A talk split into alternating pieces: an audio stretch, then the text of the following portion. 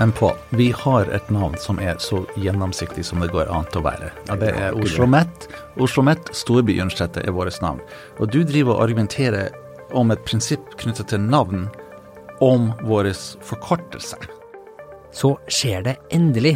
De to frontene i kampen om navnet på Oslos nye universitet møtes ansikt til ansikt ett år etter stridens begynnelse. Jeg heter Askild Matre Aasare, og det her er Morgenbladets podkast. I disse dager så feirer Oslos nyeste universitet ettårsjubileum. 12.1 i fjor så ble Høgskolen i Oslo og Akershus til Oslo Metropolitan University, Storbyuniversitetet. Også kjent under et annet, litt kortere navn, som eh, vi for enkelhets skyld ikke skal nevne noe med en gang, da sporer liksom samtalen så fort av. Men Universitetet er alt et av landets fremste utdanningsinstitusjoner, og på toppen av organisasjonen så sitter uh, rektor Kurt Rice. Han uh, var ved det som da den gang het Universitetet i Trondheim, nå NTNU fra, fra 91 til 93. Han var, har vært på Universitetet i, i Tromsø lenge, hvor han bl.a. Uh, leda Senter for fremragende forskning i teoretisk lingvistikk.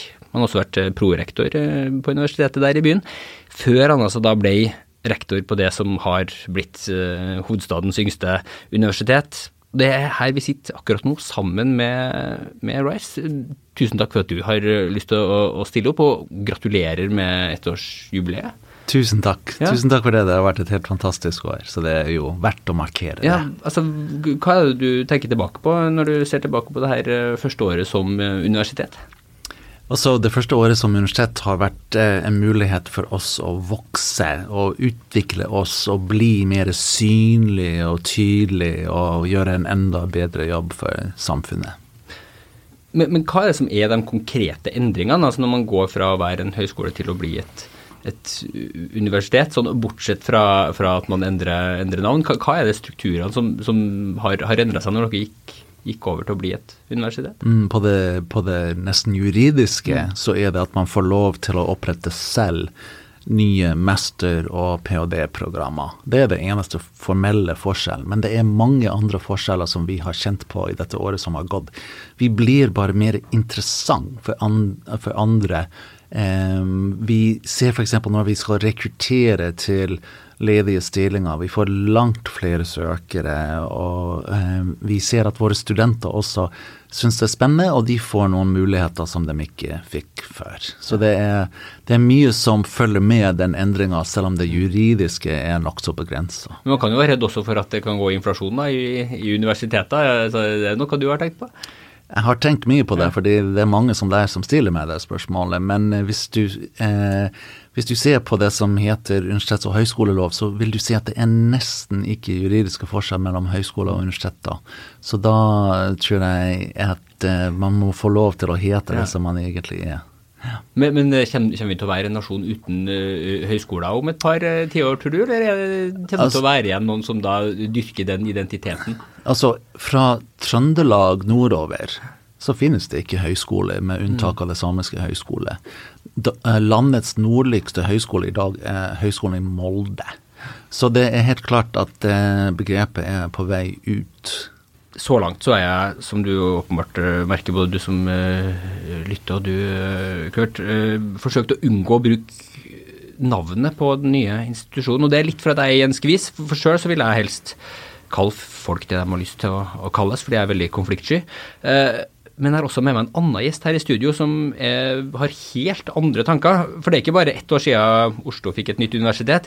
Det er også ett år siden Morgenbladet bestemte seg for å skrive navnet på dette universitetet på en annen måte enn institusjonen sjøl ønsker. Universitetet, altså det heter Oslo OsloMet i ett ord med stor M, ifølge deg da, Kurt, og universitetet sjøl. Oslome som eh, Fantomet, ifølge Morgenbladets rettskrivningsmal, altså uten stor M i, i midten.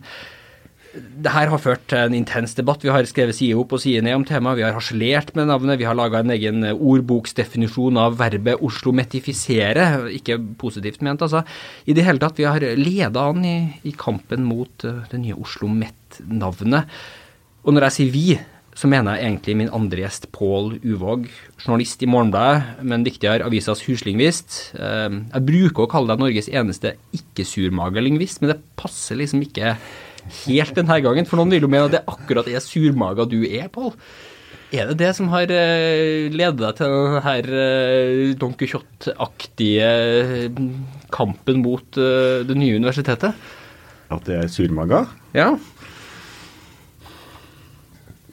Nei, jeg vil bare heller si at det er fordi eh, jeg har et godt poeng, da. Ja.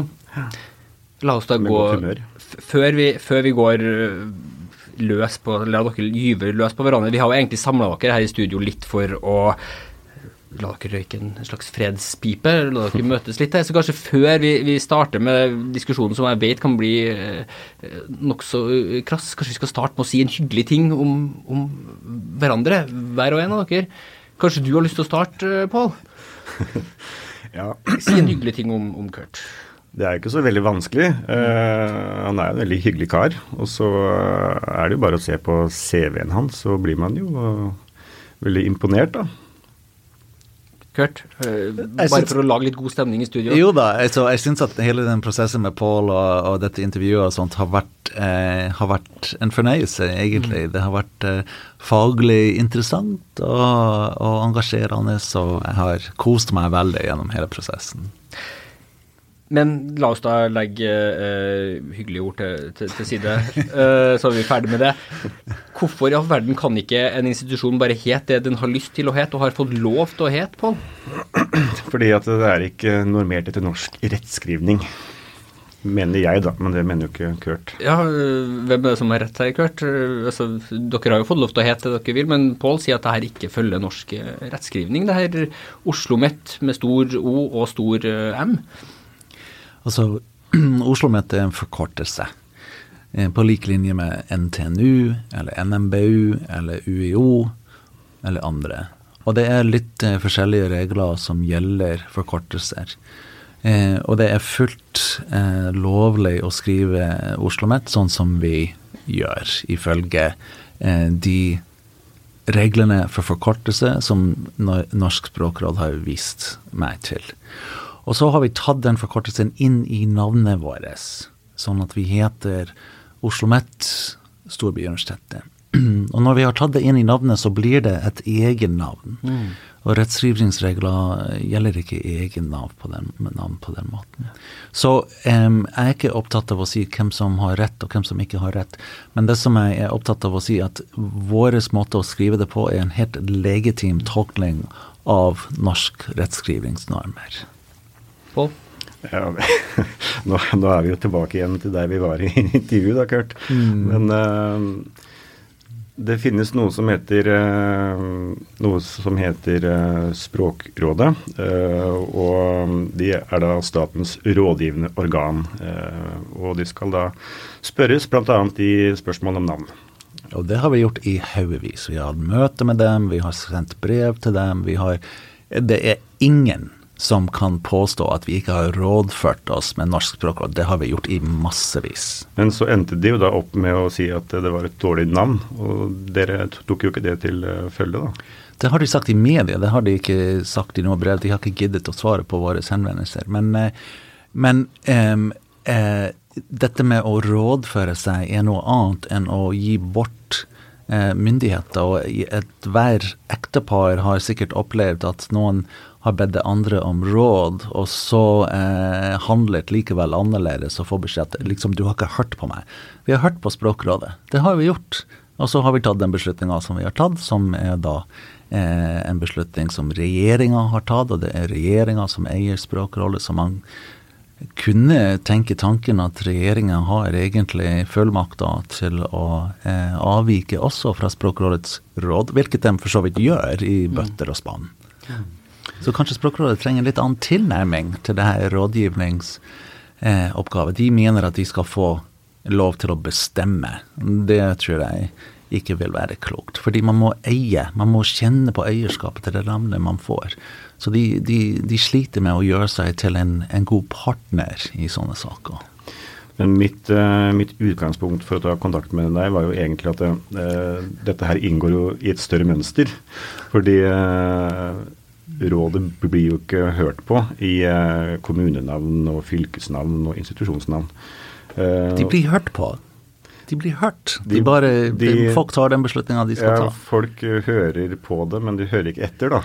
Nei, men Vil du ha et språkråd som skal kunne uh, sette ned foten og definere at et navn skal være noe annet enn det en organisasjon ønsker? Altså, Det er en ganske uh, sånn sovjetisk tilnærming til, til, det norske språket? da, på. Jeg, jeg, eh, jeg, skal ikke mene noe om, uh, hva de skal Altså hva slags myndighet de skal ha.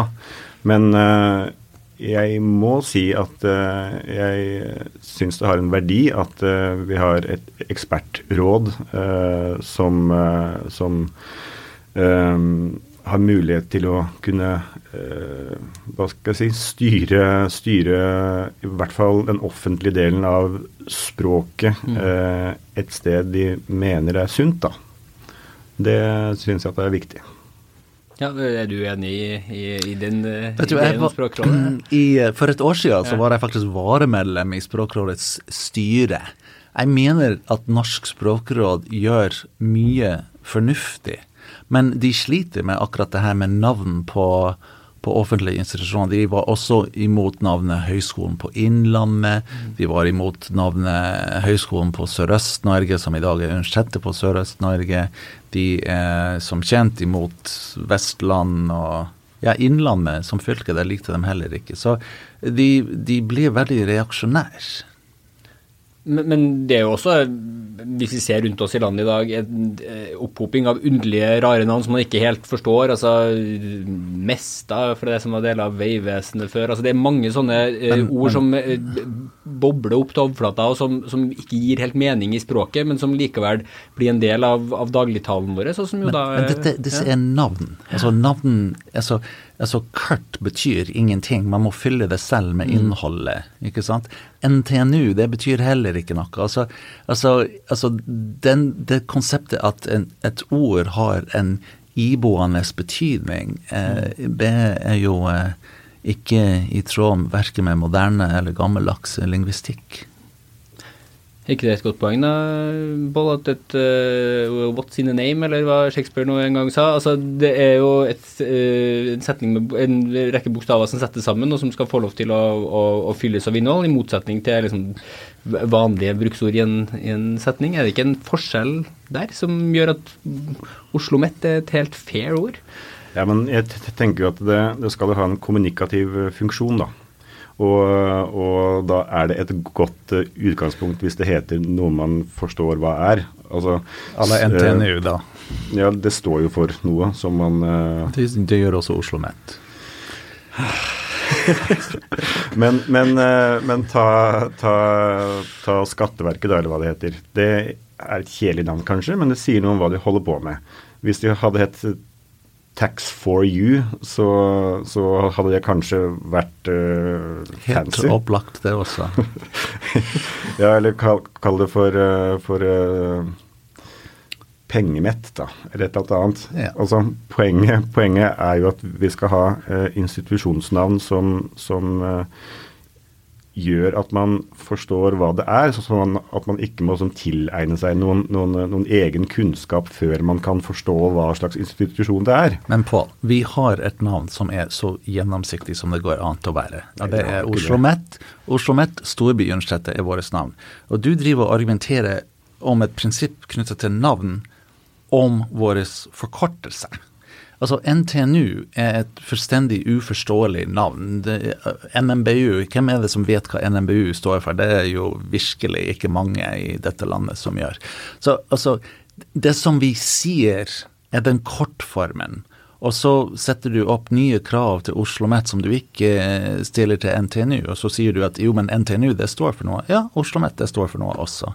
Så jeg, jeg vi, er nok, vi, er nok, uenige der også, fordi at det, dere skriver jo eh, altså Hvis da MET står for Metropolitan, da, mm. så er det ikke vanlig praksis at man skriver to ord i ett og kaller det for en forkortelse. Altså Oslo er jo et eget ord, og Metropolitan er jo, er, er jo et annet. Og hvis det hadde stått i to ord, med en punktum etter MET, så kunne jeg vært med på at det er en forkortelse. Så hvis vi hadde kalt oss for OMU, du syns at det hadde vært mer innlysende enn Oslo Met? Jeg syns det skulle hett noe helt annet. Ja, ok. Jo, men du svarte ikke på spørsmålet. Det fordi eh, Sammenligninga med NTNU er jo god, for det er jo et totalt sånn gibberish-ord, den forkortelsen, når man, når man sier det. Mens eh, ja, den følger da eh, teknisk sett noen sånne forkortelsesregler som du da regner deg på, mens du mener Oslo Met ikke, ikke Ja, gjør det. men, men OMU, det var kanskje lurt, det. Du er ikke dum du, Kurt. Takk for det. Det er du heller ikke på, men akkurat på dette punktet så er du litt sta. Du er sta, du òg. Det har vi snakka om før. Men det er et, et annet element i det her som vi ikke helt har kommet inn på, som er eh, det engelske språkets inntog. Og det er jo også noe som du Pål har påpekt, og som det, Oslo Met er jo et eh, Metropolitan er jo ikke et, et norsk ord, sånn som Storbyuniversitetet er jo et, et norsk ord, men yeah. selve ordet er jo da rett og slett engelsk. Og det er jo et større prinsipielt problem eh, i et så trua språk som det norske, yeah. norske språket tross alt er. Ja, jeg spurte Norsk språkråd om dette, og de anbefalte enten metropolsk eller metropolitansk som mulige adjektiver. Men jeg prøvde det ut på flere her, og vi, de syntes at det var litt sånn sjeldent. at Ja. vi, Så vi gikk bort fra det. Men det er jo flere norske offentlige institusjoner som har kortnavn basert på deres engelske navn, f.eks. Norad eller eller eh, som er norsk Norwegian Aid and Development, eller Cicero, den klimaforskningsinstituttet som er I don't know what, Center for Climate et eller annet. Em, så det er jo flere etablerte norske institusjoner som har kortformer som er basert på deres engelske navn, så det i seg selv syns jeg vi skal stresse så fryktelig masse med. Nei. Men du er litt bekymra for det, Pål? Eh, Som et apropos til, eh, til den der diskusjonen om hva som er norske verdier, da, så er det eneste som, eh, som faktisk er en norsk verdi som alle nordmenn har, det er jo språket vårt. Men Da må, da må man komme seg nordover på, for det finnes et annet folk som bor i dette landet, som heter samer. La meg si språkene våre, da. Ja, det kan du si. Men Norsk du, har- du har helt rett i det, at engelsk vinner terreng i Norge. Det er helt riktig. Så Norge er et mer tospråklig land når det gjelder norsk og engelsk, i hvert fall, enn det var for 20 år siden og 30 år siden. Det er helt riktig. Og det er jo en kostnad med å la et samfunn utvikle seg i retning av tospråklighet. Og den, og den kostnaden altså, Paul, dette er ikke bare tull, det her. Altså, det, det er noe som lingvister kaller for domenetap, f.eks. At, at man ikke er nødvendigvis redd for at hele språket forsvinner, men at, at det, er, det blir noen tema der det nesten blir vanskelig å, å, å snakke om det på norsk, fordi vi er vant med å bruke engelske ord eller snakke om det på engelsk. Og det er en reell utfordring som, som vi må snakke om og debattere og, og diskutere. Jeg tror ikke at vi heter Oslo Met eh, er et moment i den debatten, men, men det, er jo, eh, det er jo en viktig sak der. Ja, jeg bruker jo si at det er en, eh, kanskje ikke en viktig eh, sånn, et, et strukturelt problem at ett uh, universitet har et engelsk navn, men det er jo en slags milepæl i en utvikling da, at, at det er naturlig for et uh, institusjon å kalle seg engelsk. Alle norske universiteter har engelske navn. Ja. Så vi er pålagt alle sammen å ha et navn på norsk og et navn på engelsk. Ja, Det skal vel også være både bokmål, nynorsk og samisk, skal det ikke det? Det, nei, det er ikke noe krav om samisk, men vi har våre navn ikke bare på nordsamisk, men også på lulesamisk og sørsamisk. Ja. Det er jeg veldig stolt av. Men vi skal ta det litt tilbake til Språkrådet, for eh, det er jo interessant et spørsmål hva Språkrådet egentlig skal, skal være. Og en av følgene av eh, de tekstene du har skrevet om, om eh, navngivning i, Norge, Pål, er jo at det har vært en diskusjon om hvordan Språkrådet skal fungere. Hva hadde vært den ideelle oppbygninga, tenker dere, av et språkråd? Hvordan rolle skulle de ha, ha spilt? Kurt, hvis du, du starter, hva, du, hva, hva hadde vært et slags sånn ideal for hvordan eh, språkrøkterne i Språkrådet mm. jobber? Jeg syns det viktigste som Språkrådet gjør, er å bidra til økt bevissthet rundt det norske språket. Og det tar mange forskjellige former. Jeg syns at når de kommer med eh, normering av skrivemåter for engelske låneord, f.eks. champagne og sånt. Det syns jeg er veldig morsomt, og folk engasjerer seg, og det, får, det skaper litt blest i, i media når det kommer ut, og det, og det er noe som, som, kan føre til litt artige diskusjoner. Eller de har diverse priser som de, eh, som de gir, og så de, de har også en veldig viktig rolle å spille med å, å dyrke Norges, eh, eller det norske språkets status som et språk med to forskjellige skriftnormer. Mm. Så, så, bevissthet eh, eh, å ivareta både bokmål og nynorsk, Um, og, og, få folk engasjert i språklige tema. Det syns jeg er veldig viktig. Myk makt, egentlig, da. Eh, du, du ønsker deg et språkråd, ikke et språkråd med hard makt, som uh... Det tror jeg ikke er liv laga, for å være helt ærlig.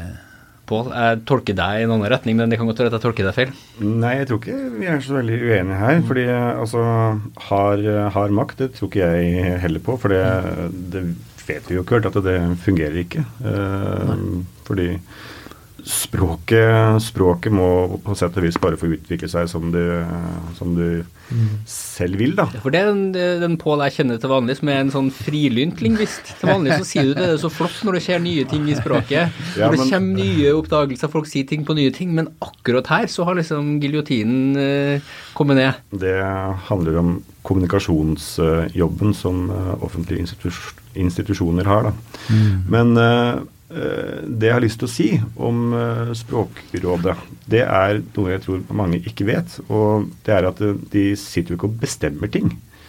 De skal gi råd til staten. og Oppgaven deres er å ivareta den politikken som Stortinget har vedtatt. Så det er ikke deres egne synspunkter som, eh, som, skal, som de skal som presse på noen, men de skal ivareta vår offisielle språkpolitikk som er vedtatt av Stortinget. Mm.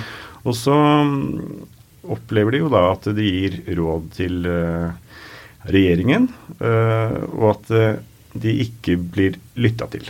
Og det, det kan man jo mene hva man vil om, men, men, det er i hvert fall et, eh, et tema. Da. Det er en eh, debatt som jeg tenker at det er viktig å, å ta, og som vi jo nå tar. Ja, for, den ene lesninga folk lytter ikke til det her uh, organisasjonen som har all denne kompetansen. Den andre, som du Kurt vel hinter litt om, eller nå legger jeg vel litt ord i munnen din, at det er et, et veldig konservativ eh, språkrøkting som foregår fra, fra deres uh, side. Altså er organisasjonen Nå er det jo ingen representanter for, altså, fra den her som får til å forsvare seg, men er den rett og slett for konservativ i hvordan den forstår det norske språkets utvikling? Altså, de har hissa seg opp om navnet Innlandet, f.eks. Mm. Det tror jeg er vanskelig å få stor sympati for. Så jeg tror at, um, jeg tror at Språkrådet, hvis de skal være rådgivende, et rådgivende organ, at de er nødt til å reflektere over hvordan de forvalter den rollen. Til slutt, nå eh, vi, vi feirer ettårsjubileet til ja. uh, Oslo Met. Oslo Med. Jeg sier begge deler, for jeg, jeg er så redd for at en av dere skal bli sint på meg. Uh, om 100 år, når vi ser tilbake på det her, uh, den da aldrende utdanningsinstitusjonen, hva kommer folk til å tenke om det her navnet da, tror du, Kurt Rice? Da om 100 år så er alt glemt, sies det, og det tror jeg er riktig. Da har vi kanskje ett universitet i dette landet som heter Universitetet i Norge, og vi, hvis vi har ett i det hele tatt, så har eh, det universitetet klart å samarbeide med 1000 eh, leverandører av høyere utdanning som er nettbaserte, og hvis ikke vi klarer å samarbeide med dem, så har vi ingen universitet i dette landet. Oi, det var en framtidsscenario. Pål, hvilken uh, dystopisk, utopisk framtid ser du for deg om 100 år, når man ser tilbake på Oslo Met-navnet? Om 100 år så hører de på den podkasten her, og så tenker de så rart de snakker. Var det sånn norsk hørtes ut? Og så må vi ha sånn fagmiljø som skal prøve å forske fram hvordan, hvordan dette språket var, da. Ja. Mm. Så til den framtidige lingvisten som, som, hører på oss, takk for at du lytter på. Og til du som hører på oss i, i nåtida også, takk til deg. Kurt Rice, rektor ved Oslo Met, og Pål Uvåg, journalist og hustingvist i Morgenbladet. Takk for praten. Takk. Takk.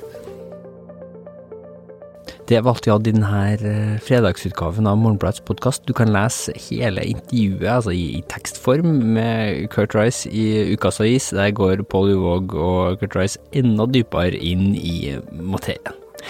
Om du liker det du hører her på Morgenbladets podkast, så fortell veldig gjerne venner og familie om oss. Og om du går inn på iTunes eller den podtjenesten du bruker til å høre oss, og gir oss en hyggelig tilbakemelding der, så hjelper det oss en hel masse.